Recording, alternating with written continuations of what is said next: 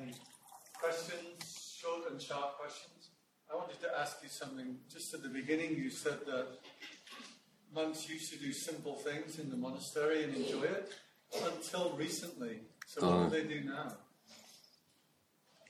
Well, um, I'm saying uh, simply that life's become more complex for everyone, um, including uh, monks, and there are a lot more kind of uh, office work and and um, uh, that kind of thing, computer work, and all those kinds of things. And um, it's not that you can't be mindful or you can't be, uh, you know, a good monk doing all those things, but it's just traditionally um, developing that that kind of joy and and uh, mindful flow. It's a lot easier um, with menial uh, physical tasks than it is with tasks where you have to use your brain and you have to talk with people and communicate with people.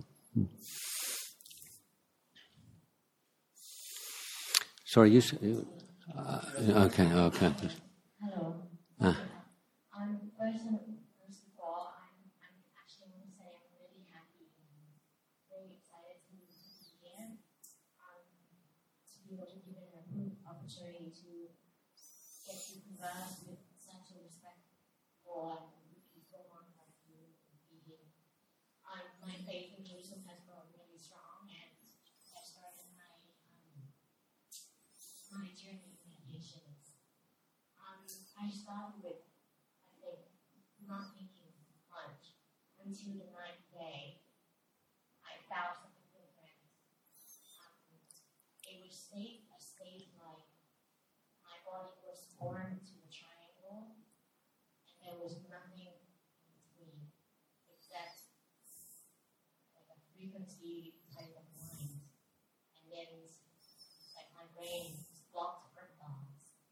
And it was really painful. And I after that um, um, nothing happened. And I have to admit that um, I feel disappointed because I was actually looking to get into that state again. Mm. So as a consequence, my meditation after that was a very enthusiastic, like what it was before. Yeah.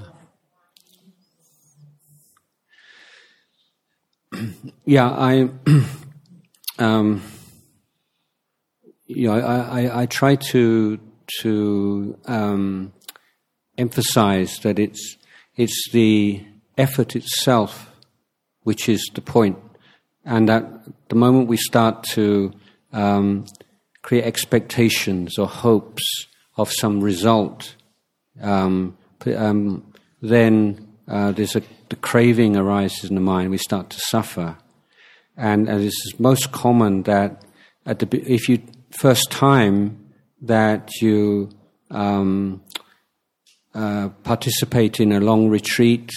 Um, and then you have some kind of a breakthrough or some kind of experience that you never had before, that of course you become excited by it. Um, and you tend to think, well, yeah, now I'm getting somewhere. Yeah. Um, but was it though, or was it just in my head? Pardon? Was it just in my head, or was it something really real? What's the difference?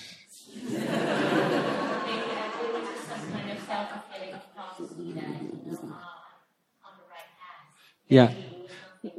No, I, I mean, the, the, the point I'd like to make, make is that um, shouldn't give so too much importance to like special experiences, and by special I mean unusual, because we, we this is the idea. You know, we think that meditation we should be able to experience some some special feelings we never had before. You know, and then we think, oh, now that's that makes all the all the pain in my legs and the pain in my back. It's worth it. You know, I got this triangle. You know, but um, this is just one more thing, you know.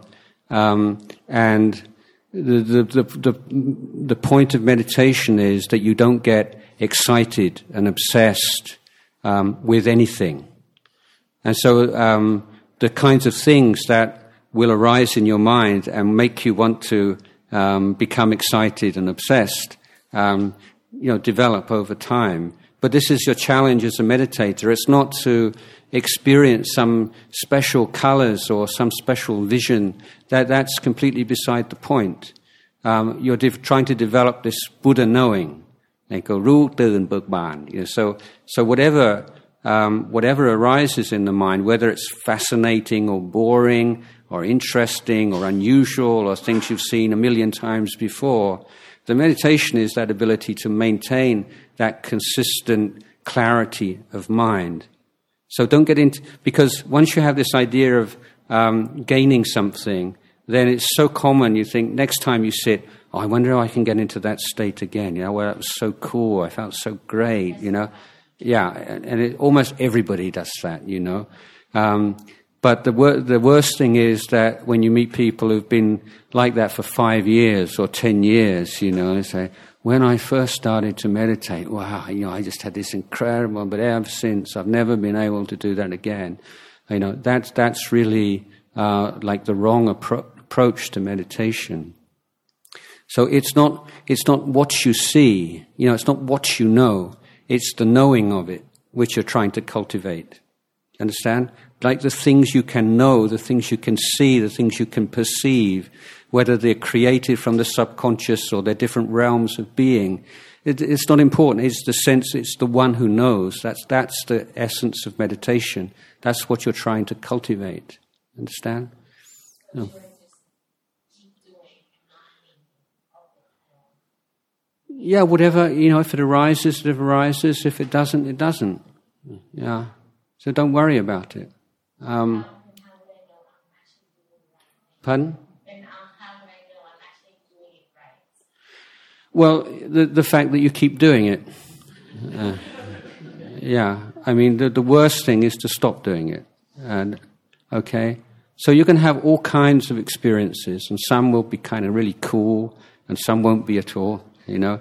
Um, and the thing is, you're developing ability just to sit there and learn. So, so from rather from the idea of meditation as something you do in order to get something, it's, uh, it's a training, it's an education, it's an exploration, it's a learning process.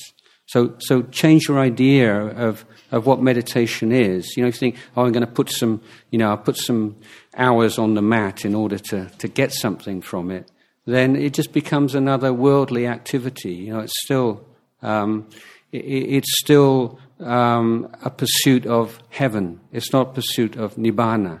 You know, heaven is this kind of a, a permanently pleasant state, permanently exciting state. You know, many people meditate. They don't call it heaven, but really that's what they're interested in. They want to get to a certain level of ease and happiness and bliss and just be able to sustain that for a long time. Think, oh, now I can meditate. But that, that's, that's just for, that's what we call heaven realm. Um, and Buddhism says heaven's okay. If you, if you want heaven realm, that's okay, you know. But there's something beyond that, far more profound. Okay. So.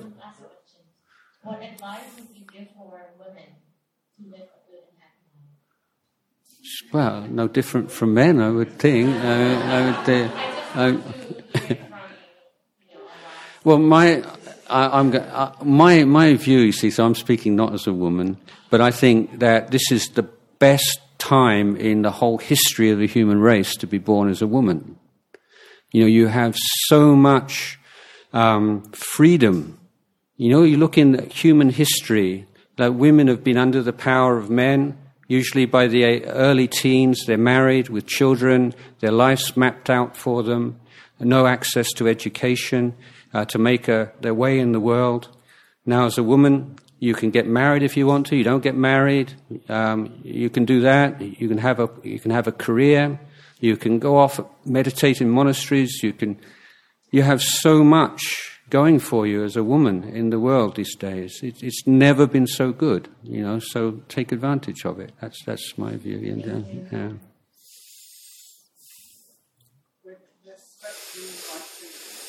Mm-hmm.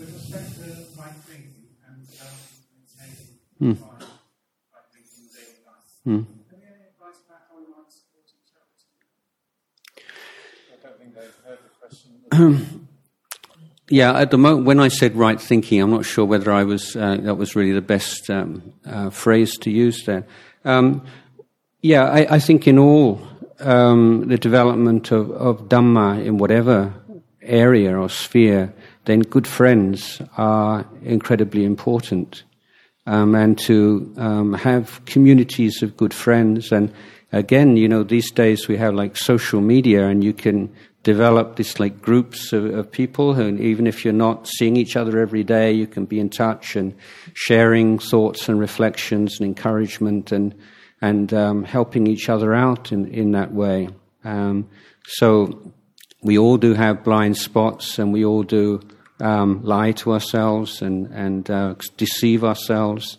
And so, having uh, good friends and people who you trust have your welfare um, in mind, and that you can you can hear them when they tell you things you don't want to hear. You know that that's really that's really valuable.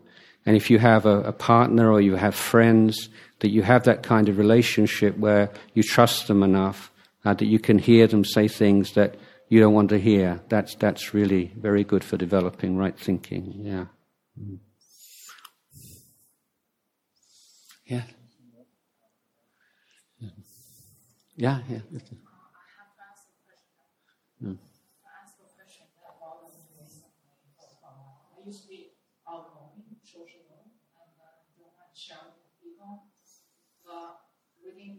outgoing,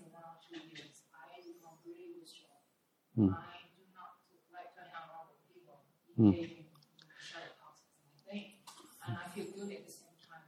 I'm not thinking I'm superior or, or mature than others. But I myself to. Mm.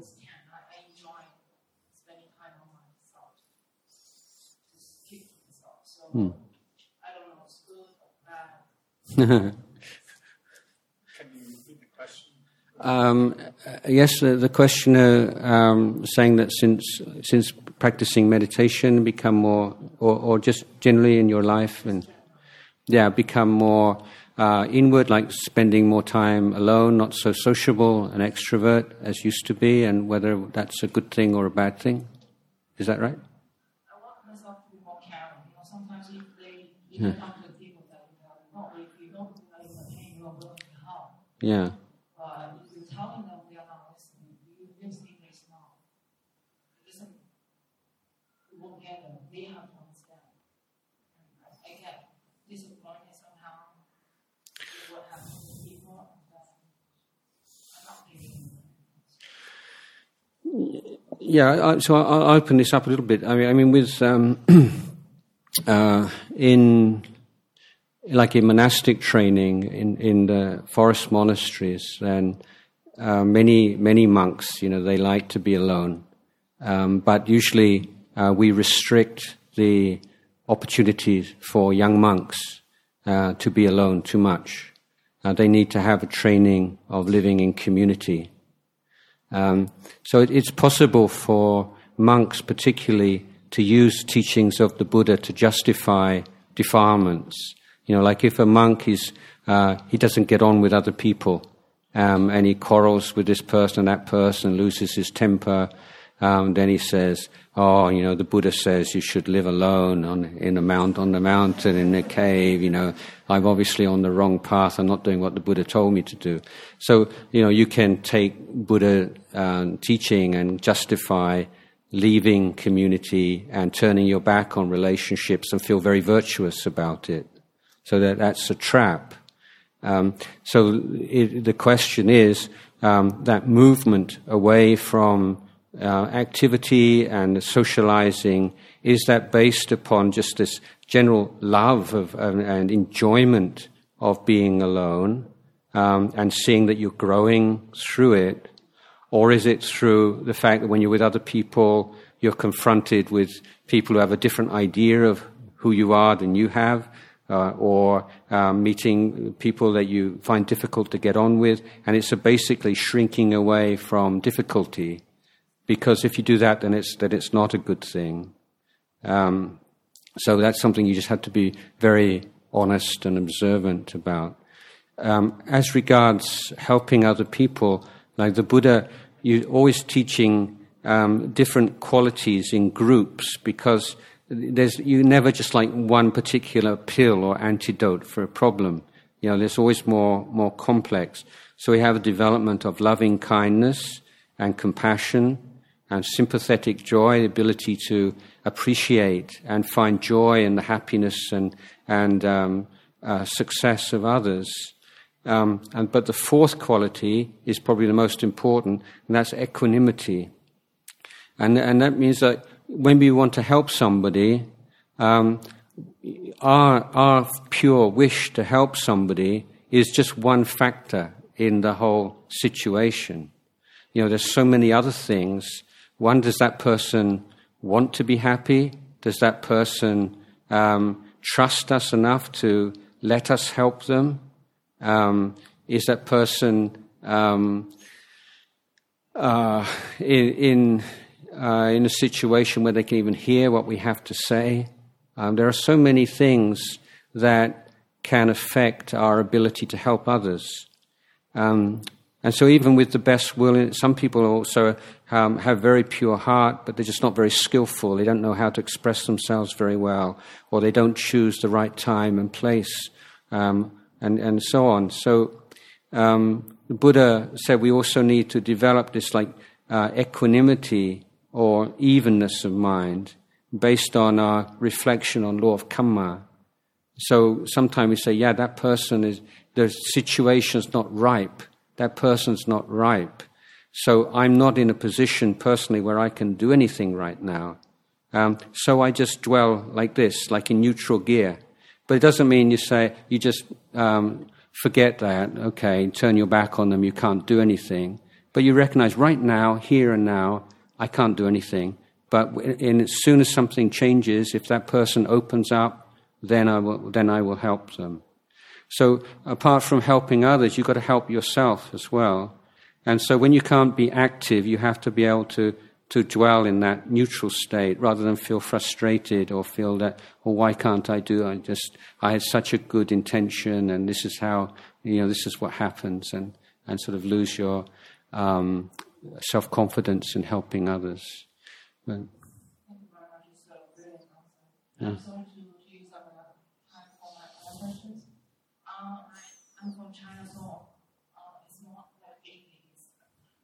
Mm. My parents, they are old, and they do not have this kind of belief. And I, I really want to help them. Mm. So, uh, I don't know how I can prepare them to open their mind.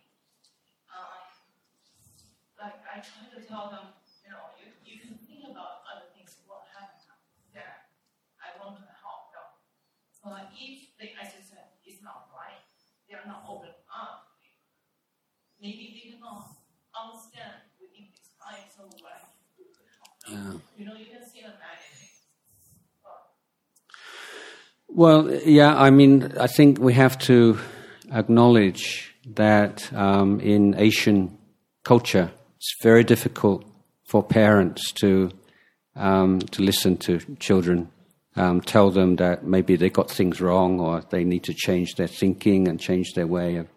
Um, they they know you love them, but it's just really tough for parents to be able to hear this from from their children, and so um, you know this is a you know I, I think just a, a tragedy that sometime you know you you have to uh, look to someone outside the family group, someone uh, older than yourself that your parents uh, would respect and, and can listen to more easily.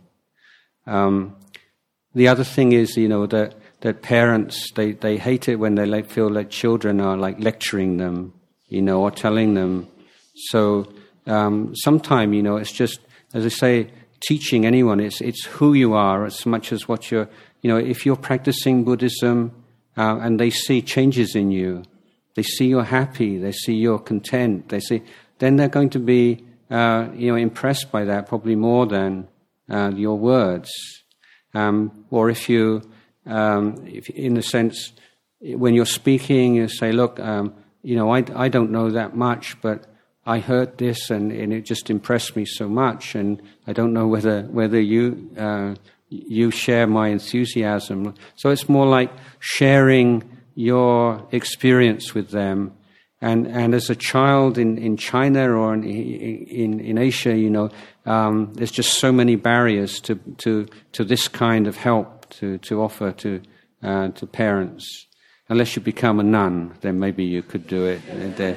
But um, in, the, in, in, the sort of the, the culture that, whether it's uh, more secular Chinese culture or more religious culture, I think these things are, uh, you know, very deeply ingrained. And, mm. Mm. Uh, my question is thank you very much for the Dhamma talk. And mm. I was very interested when you said that it's easier to have negative than positive, and uh, belief that I go by everything is natural and balanced. So why is it that it's easier to have negative than positive? Yeah, I, I don't know. I mean, I mean, the example I gave, I think, you know, it's like you, 100 people, you want silence. Um, it's tough. you, you, have, you want noise and disturbance, only one is enough. So, yeah, that's nature as well. I, I, I mean, I think that, you know, as, as Buddhists, you know, it, it's not like positive thinking or negative thinking, but really trying to, to observe as best we can and developing our ability to observe and cultivating that. But I think with, with nature, um, balance is, is an idea, but it shouldn't become like the filter, or you shouldn't be saying like, oh, nature means balance, so something natural must be balanced. Um, because there's a lot of imbalance in nature as well, I think. You know, this uh, how um, uh, creatures become extinct, you know, and how evolution take. I mean, evolution means like a chain constantly falling out of balance. You could you could say in one way. Um, this, I have a nice story about balance. Um, there's, do you know what Aikido is? A Japanese, it's kind of gentle Japanese martial art. And so um, one of the students uh, speak to their master, and and they said, you know, it's incredible. We've been studying with you like for 20 years, um, and you never lost your balance. Never see you lost your balance once in all that time. Uh, and the teacher said, well, actually, I lose my balance all the time but I re-establish my balance so quickly that you don't ever you don't ever see it. Um, so I think that you know balance is, is it's not something that there is this balance, but there's a constantly loss of balance, re-establishing of balance in all areas of it. you know big quest. What's the biggest question that a monk or a nun would, would ask the teacher? The most common question is how do I find a balance between my own practice and and helping the, the Sangha. You know, and what's the, what's the prob- big problem for lay people? How do I find a balance between work and, and, and uh, private time or family and private time? So, you know, the, the question of balance and the achievement of balance, um, that's big problem. So it shows that, you know, there, it isn't just kind of a natural thing that balance is there. Um, I think that in, in um, you probably have far more knowledge of this, but in the natural world, um, my understanding is that there, there is coming into balance, losing balance, there, are, there is an overall balance, but that balance is very fragile. And we, of course, we're in, uh, we're in that stage of human history now where all the balance has been threatened. Mm. So, yeah, it's just the way it is. But, but I would say you know, in terms of why is you know, people say why is the news always bad? You know, you read newspapers and everything.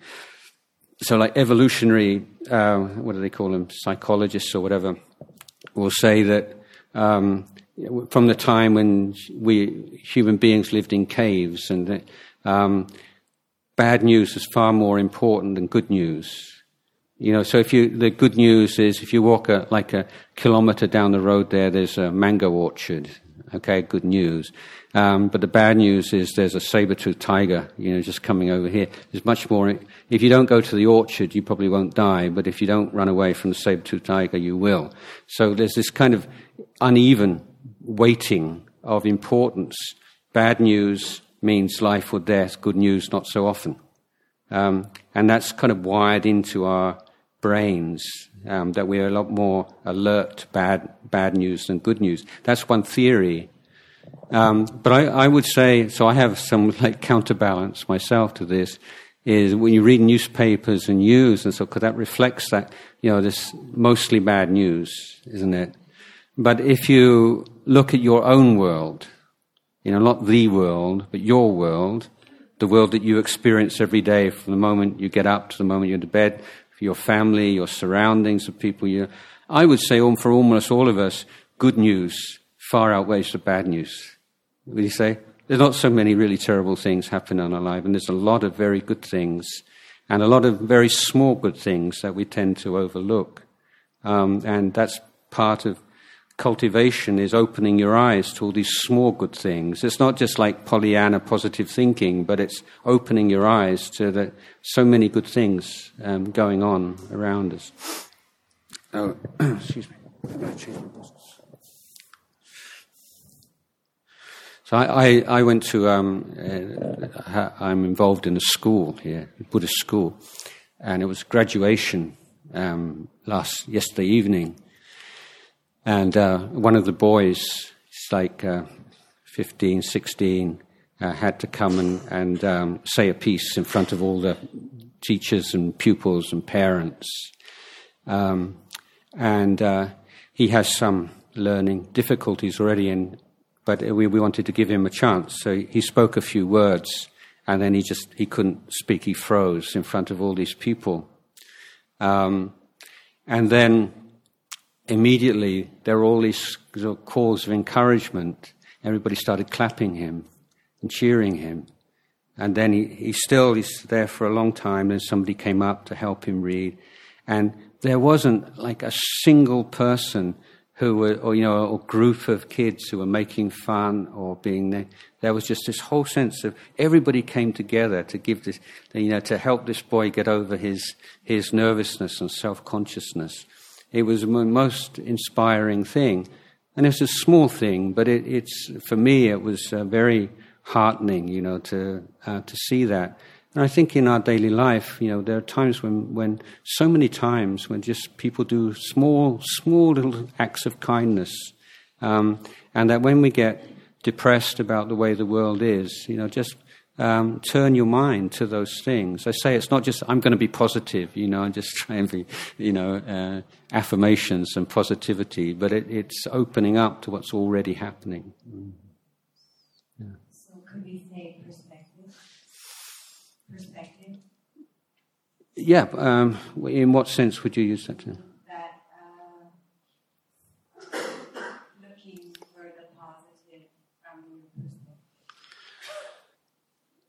Yeah, I, I wouldn't quite use it in that way. I mean, I'd use perspective in a different way, um, in, in, a sense that I think to like to give up um, like overindulgence in sensual pleasures. Um, then, most effective thing is to develop meditation until you have access to the kind of um, happiness that comes um, when you leave the sensual world. Um, so if you develop meditation to that sense, so you have this in, intense um, sense of bliss arising, that's not the goal of meditation. Um, but the value of it is you get a new perspective on the kind of pleasures that you pursue usually in your day life, it, and you see that there is actually something superior to that and something that you can access within yourself. So, so you have this um, new perspective because you have something outside of that. Um, in, in the case of what I was talking about, um, it, it's more like not sort of taking a positive attitude to the world, um, but just uh, working on the hypothesis that maybe there's a lot of good and beautiful things going on that haven't really observed. So it's more like, let me open my eyes and test this out. Is this true? You know, it's a questioning attitude. Yeah. Mm.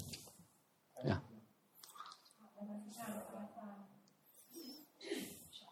Mm.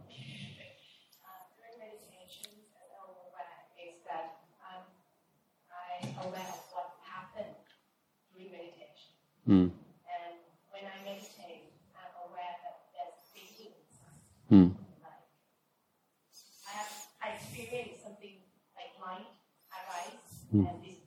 Hmm. So I also aware that the thinking in my head, asking the question, what, what is that?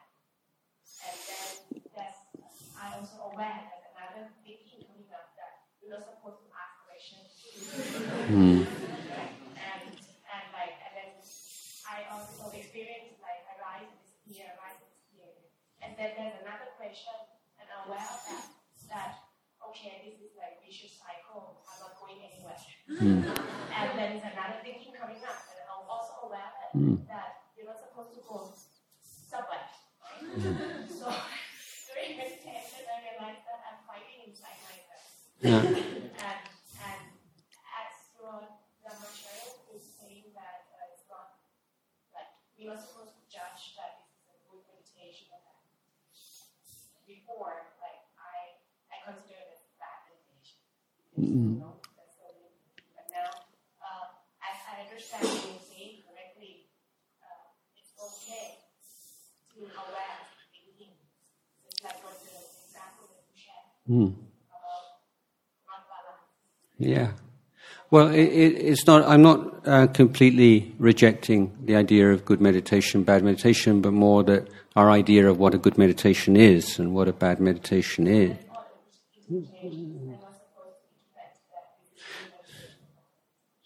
Um, no, I, I mean, if you just like um, sit down and just lean back, you know, and just wherever your mind wants to go, you let it go, you know, uh, that's a bad meditation, okay? Um, so for me, uh, like fundamental principle of good meditation is effort. So um, right effort. There's four right efforts that we make. So first right effort is to protect the mind from the unwholesome dhamma, the unwholesome mental quality or the negative mental quality. The second is in the case that you can't do that and the negative mental quality has arisen, you make the effort to let go of it. Um, thirdly, you make the effort to bring the good positive quality into the mind. And fourth, when a good positive quality like mindfulness, contentment, clarity, and so on has arisen, you make the effort to, um, to cultivate that. So these four right efforts, this is the bridge between meditating with your eyes closed and meditating in daily life. Because in daily life you do exactly the same thing. Yeah, you're trying to prevent the unwholesome men- negative mental state arising, dealing with those that have arisen, cultivating the positive quality. Except in daily life, your particular technique and method um, will will change according to where you are and what you're doing. Whereas in formal meditation, you have a very kind of specific parameter for what you're doing and a specific method. So in a meditation, the thing is you're making the effort. So if you have a lot of um, uh, thinking, um, then you know the work of protecting the mind is you, you're not developing this interest in the meditation object um, as as well as you could. So you need to develop this enthusiasm, interest in the breath or in your meditation object, because if you enjoy if you enjoy meditation object, your mind won't be seeking something else to think about. Yeah, you have to have an anchor to come back. Then it goes off, and then you let go and you come back. And it's like any kind of development, learning to play the piano, learning any kind of skill. It's, it's just very basic, like it's not mystical, you know, your mind goes off, you put down, you come back, you know, and yeah, you have to come back. Very difficult to find Yeah. Well, that's what happens with the breath when it becomes more. Di- One of the things you can do is just to um, spread the awareness throughout the body. So instead, very subtle here, um, it get too subtle, then just feel the breath right through the body, just like you're an oxygen balloon, expand and contract. And just, just so it feels really good. And then when you reestablish your attention this way, then focus again on, on this point. Okay. Okay? I think Is it? Okay. I thought we were going to 3.30. Okay, 3.15. Okay. Oh, you're leaving at 3.30. Okay. Okay, fine. Okay, so thank you very much for You're welcome. uh, answering our questions. Let's make an effort now to uh, get ourselves off. If we can pay respects to Ajahn Jayasaro before we leave. So sit up. Bow.